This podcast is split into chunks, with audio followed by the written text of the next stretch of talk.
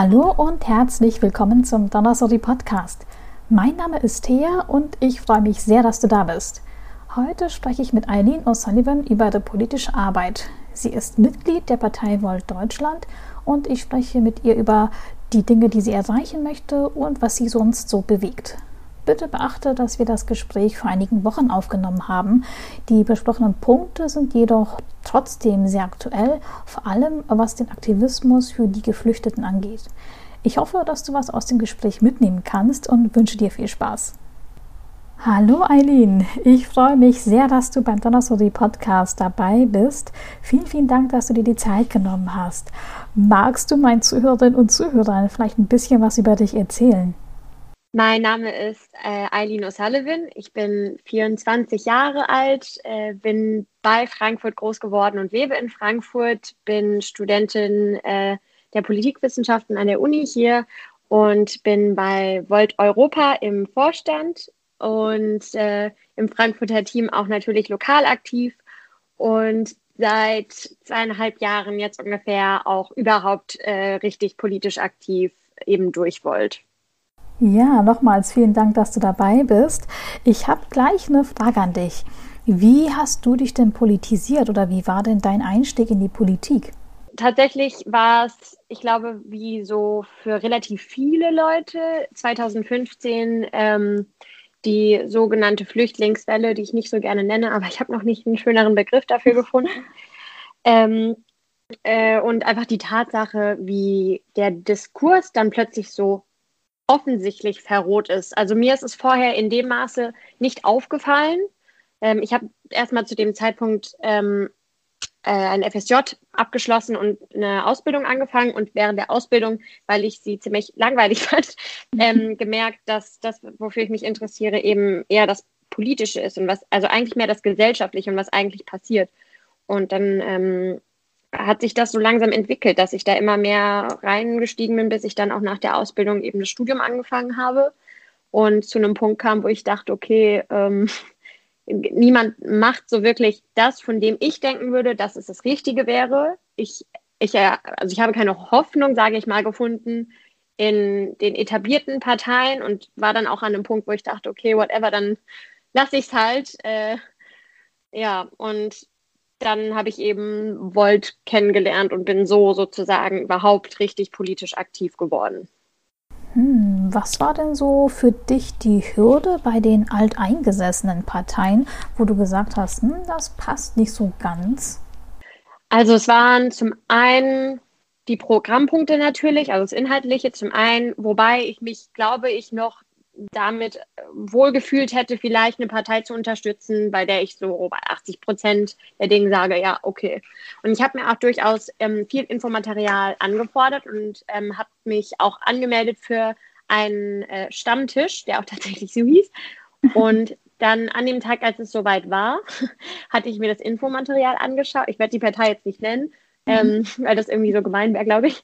Ähm, und dann dachte ich, gehe ich jetzt zu diesem Stammtisch und dachte, nein, ich, ich will das irgendwie nicht, weil man kriegt irgendwie so ein Bündel Magazine nach Hause, ein paar Zettel und Sticker und dann habe ich mich irgendwie wie so ein Pferd gefühlt, was hinter den Karren gespannt wird. So, okay, du bist jetzt, du bist jetzt hier bei denen und jetzt machst du das, was wir so machen. Und so gar nicht als Mensch wahrgenommen hat auch nicht wirklich das Gefühl, so, es, es geht vielleicht auch darum, was ich vielleicht dazu bringen kann. Und das war irgendwie einfach schade. Ich habe mich einfach nicht nicht aufgenommen gefühlt sozusagen. Und ähm, ja, wie gesagt, zuallererst aber natürlich waren die Inhalte nicht so, dass ich gesagt habe, okay, cool, das geht klar. Und was sind denn die Inhalte und die Themen, die dich so zum Brennen bringen, die für dich am interessantesten und wichtigsten sind? Natürlich eben eigentlich zuallererst äh, das äh, Thema Migration. Meine Eltern sind beide aus einem anderen Land. Mein Vater ist ihre und meine Mutter ist aus der Türkei. Und die sind beide auch natürlich dann migriert. Und ähm, eben dieses Thema, was mich ja politisiert hatte, die ähm, 2015, der Sommer, als so viele Menschen einfach um ihr Leben geflüchtet sind und dann eben gesagt wurde, okay, die retten wir jetzt und die nicht und wie sich dann weiterentwickelt hat, das, das ist was, wo ich einfach, ich kann diese Ungerechtigkeit nicht ab. Also es klingt so, es klingt so, hier komme ich und Eileen bringt jetzt die Gerechtigkeit, so ist es überhaupt nicht gemeint, sondern ich, ich verstehe es schlicht und ergreifend einfach nicht, warum Menschen so sind. Und ich, ich finde, das ist nicht richtig. Und ich finde, da muss die Politik gegensteuern, dass Menschenrechte eingehalten werden. Und das ist, also ist natürlich jetzt sehr allgemein, aber natürlich jetzt in Europa bezieht sich das vor allem sehr auf die, ähm, auf die Flüchtlingssituation und die der Geflüchteten, ähm, aber auch generell einfach Social Injustice, also Diskriminierung, Rassismus. Ähm, ja, das sind Dinge, die mich zum Brennen bringen. Du bist ja aus Frankfurt und ich habe festgestellt, dass ich so als Nordlicht Frankfurt irgendwie nur so als Börsenstadt kenne oder äh, die Stadt, wo Leute im Nadelstreifenanzug hin und her laufen. Aber das ist bestimmt auch nur ein Klischee von vielen. Gibt es denn da bestimmte Probleme und Herausforderungen, mit denen sich ja, Frankfurt auseinandersetzen muss? Und wie ist so die Position von Volt innerhalb von Frankfurt? Viele Probleme findet man europäisch wieder, die dann lokal auch wieder zu finden sind.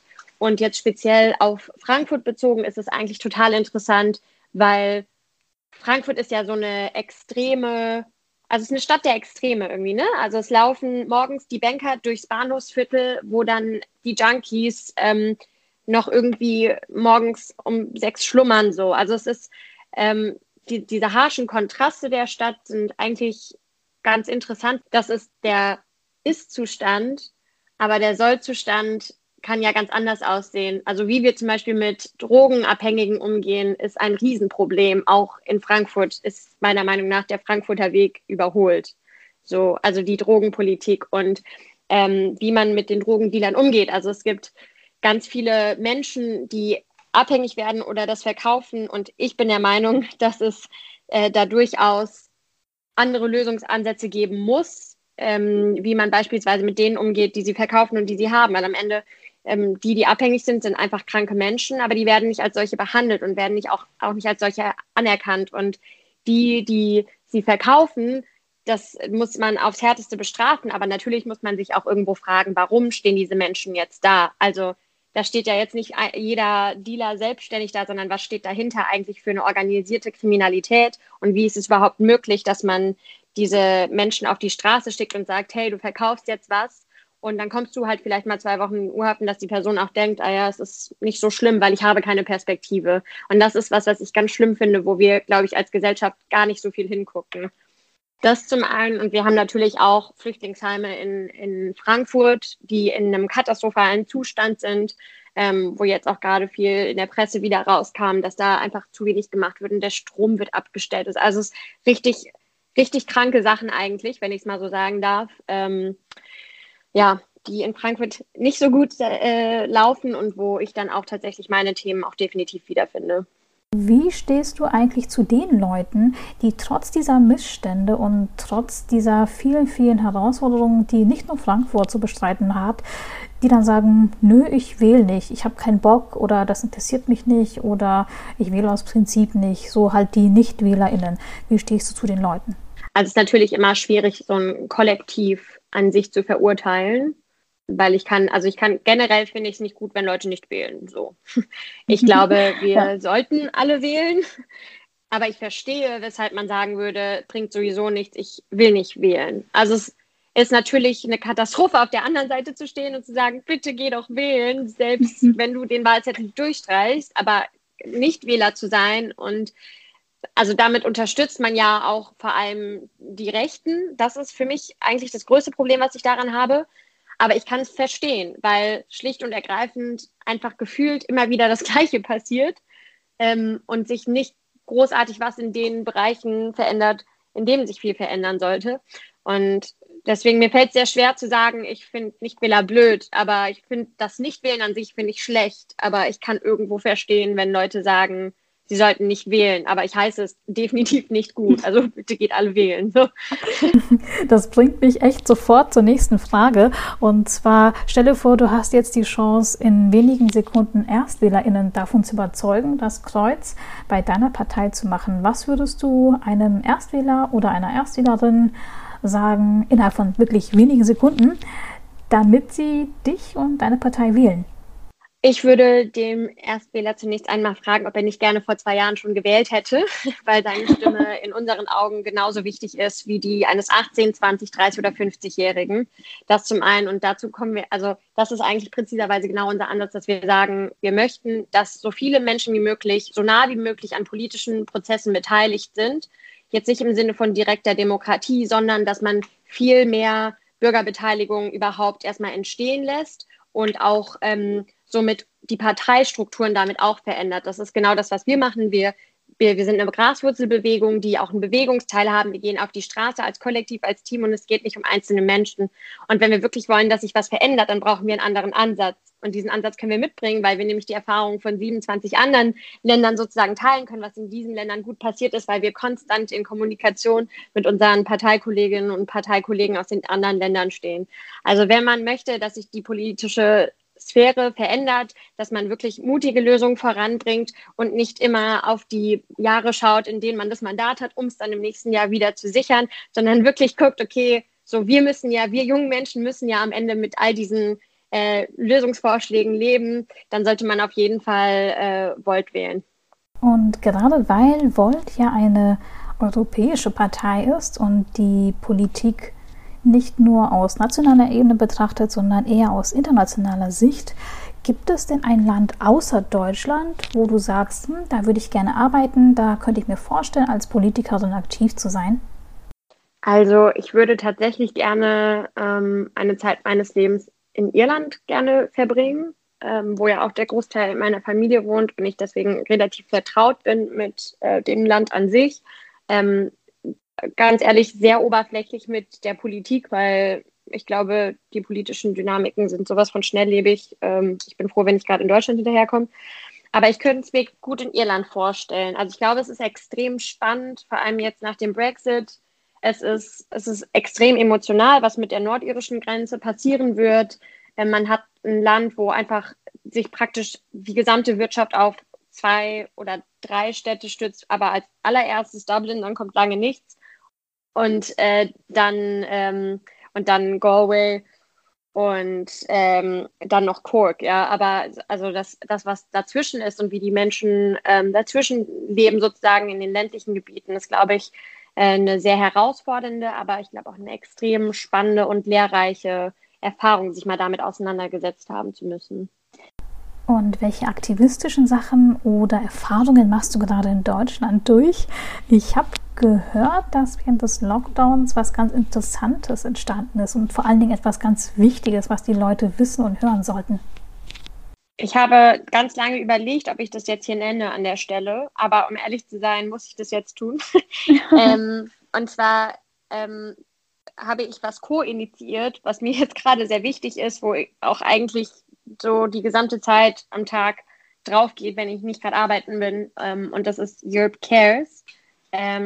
Das ist eine Initiative, die haben eigentlich ziemlich spontan ich und zwei Volta im Lockdown gestartet, weil wir zu Hause saßen alle und einer wollte prokrastinieren, weil er seine Masterarbeit nicht fertig machen wollte. ähm, und wir anderen zwei ist uns einfach die Decke auf den Kopf gefallen. Und ähm, wir haben uns überlegt, okay, so manche fangen jetzt an, Masken zu nähen und zu verteilen und sich die gegenseitig zu vermitteln in Stadtteilen, was total cool ist. Und dann dachten wir, ja, vielleicht können wir ja unsere Volt-Teams aktivieren, dass die alle anfangen, Masken zu nähen und dann mitmachen und die an diejenigen geben, die sie unbedingt brauchen in ihrer Stadt. Also natürlich eine sehr dezentralisierte Sache irgendwie. Und ähm, das kann man auch leicht in den Raum heraus, äh, herein sagen. Was dann wirklich passiert, ist dann die andere Frage. Und dann haben wir uns halt gedacht, hey, so wer braucht eigentlich jetzt gerade mit am meisten Masken und wer, wer ist jetzt gerade im Stich gelassen, so in dieser Situation? Und dann dachten wir an die Geflüchteten in den griechischen Camps. Und dann haben wir mal so aus Jux, habe ich dann hier in der Nähe aus Frankfurt in einem Unternehmen geschrieben und habe gefragt, hey, ähm, Wooden ist das, die machen eigentlich so Holzaccessoires. Und ich dachte, okay, mal gucken, weil die haben so Soli-Masken verkauft. Also du konntest eine kostenlos bekommen, wenn du das Geld nicht hast. Und du konntest dir eine kaufen und dein Geld hat sozusagen eine andere Maske bezahlt. Und dann dachte ich, probier's bei denen, wenn die schon für sowas stehen. Und habe mal gefragt, hey, habt ihr nicht Lust, irgendwie Masken zu spenden an Geflüchtete? Wir würden die gerne dahin schicken. Und die meinten auf Anhieb, ja, klar, hier sind schon mal 100. Und wir dachten, oh, krass, 100. Und mhm. haben so gesagt, okay, Leute, lass mal richtig viele Unternehmen anschreiben und gucken, was passiert. Und wir fragen alle unsere Volter, also so nennen wir unsere Mitglieder, fragen alle Volter so, ob sie nicht Netzwerke haben, weil die Wahrscheinlichkeit, dass irgendwer irgendein Netzwerk hat, was was hervorbringt, ist natürlich sehr hoch, wenn man in ganz Europa irgendwie verteilt ist. Und dann ist es wie in so einer Aufwärtsspirale eskaliert und wir haben am Ende ungefähr 40.000 Masken und Face Shields ähm, nach, nach Griechenland geschickt, was für uns super cool war, ähm, aber auch sehr überraschend, weil wir nicht wussten, dass es funktionieren würde. Und jetzt gerade haben wir uns halt überlegt, dass wir damit weitermachen wollen, wenn wir schon die Netzwerke haben und haben jetzt ähm, vor, einen LKW komplett voll zu machen mit Hilfsgütern und das runterzuschicken, weil denen halt auch wegen Covid total viel fehlt. Die haben zum Beispiel jetzt ein paar Monate lang teilweise kein Taschengeld bekommen, laut den Informationen von Leuten, die wir haben, die vor Ort sind und Team Humanity und NGOs und so. Und ähm, also wir wollen einen LKW runterschicken und äh, suchen gerade noch Großspenden und so. Wir haben schon einen LKW aus Spanien geschickt und wir aktivieren jetzt gerade noch mehr Länder. Irland und Niederlande ist schon dabei und Österreich auch. Ähm, aber das liegt mir gerade sehr viel am Herzen, vor allem einfach deshalb, weil bei der Maskenaktion konnten Leute sich selber hinsetzen und Masken nähen und wussten, dass ihre Masken bei Geflüchteten ankommen, was ja auch wirklich ein Gefühl von, ich nenne es jetzt mal Empowerment, total weckt oder das war unsere Hoffnung. Und genau das wollen wir jetzt praktisch auch machen. Also wenn man irgendwie seine Sommerkleidung aussortiert und sagt, okay, die drei T-Shirts brauche ich nicht mehr, dann kann man die sozusagen zu uns schicken und dann geben wir die mit. Und das ist mir deshalb wichtig, weil ich glaube, wir müssen viel, viel mehr Hilfsarbeit leisten im Involvement mit anderen Menschen, mit Individuen, weil wenn wir uns auseinandersetzen und uns denken, hey, meine Maske landet da, dann haben wir vielleicht auch schon eine direkte, tiefere Verbindung zu dem, was eigentlich vor Ort passiert und sind nicht so ja, desensibilisiert, wie man es halt einfach leider Gottes heutzutage sehr stark ist in vielen Bereichen. Und das tut mir leid, dass ich meine eigene Initiative jetzt mit promoten muss, aber ich befasse mich halt einfach den ganzen Tag damit und deswegen brennt es mir auf der Seele, ja. Vielen, vielen Dank, Eileen, dass du zu Gast warst. Wenn ihr, meine lieben Zuhörerinnen und Zuhörer, mehr über die tolle Aktion von Eileen lesen und hören und sehen möchtet, folgt ihr auf Twitter unter EileenXOS und unterstützt die Hilfsaktion. Alle Links findet ihr auch in der Beschreibung. Ich freue mich, dass du zugehört hast und wünsche dir alles, alles Gute. Bis zum nächsten Mal und tschüss.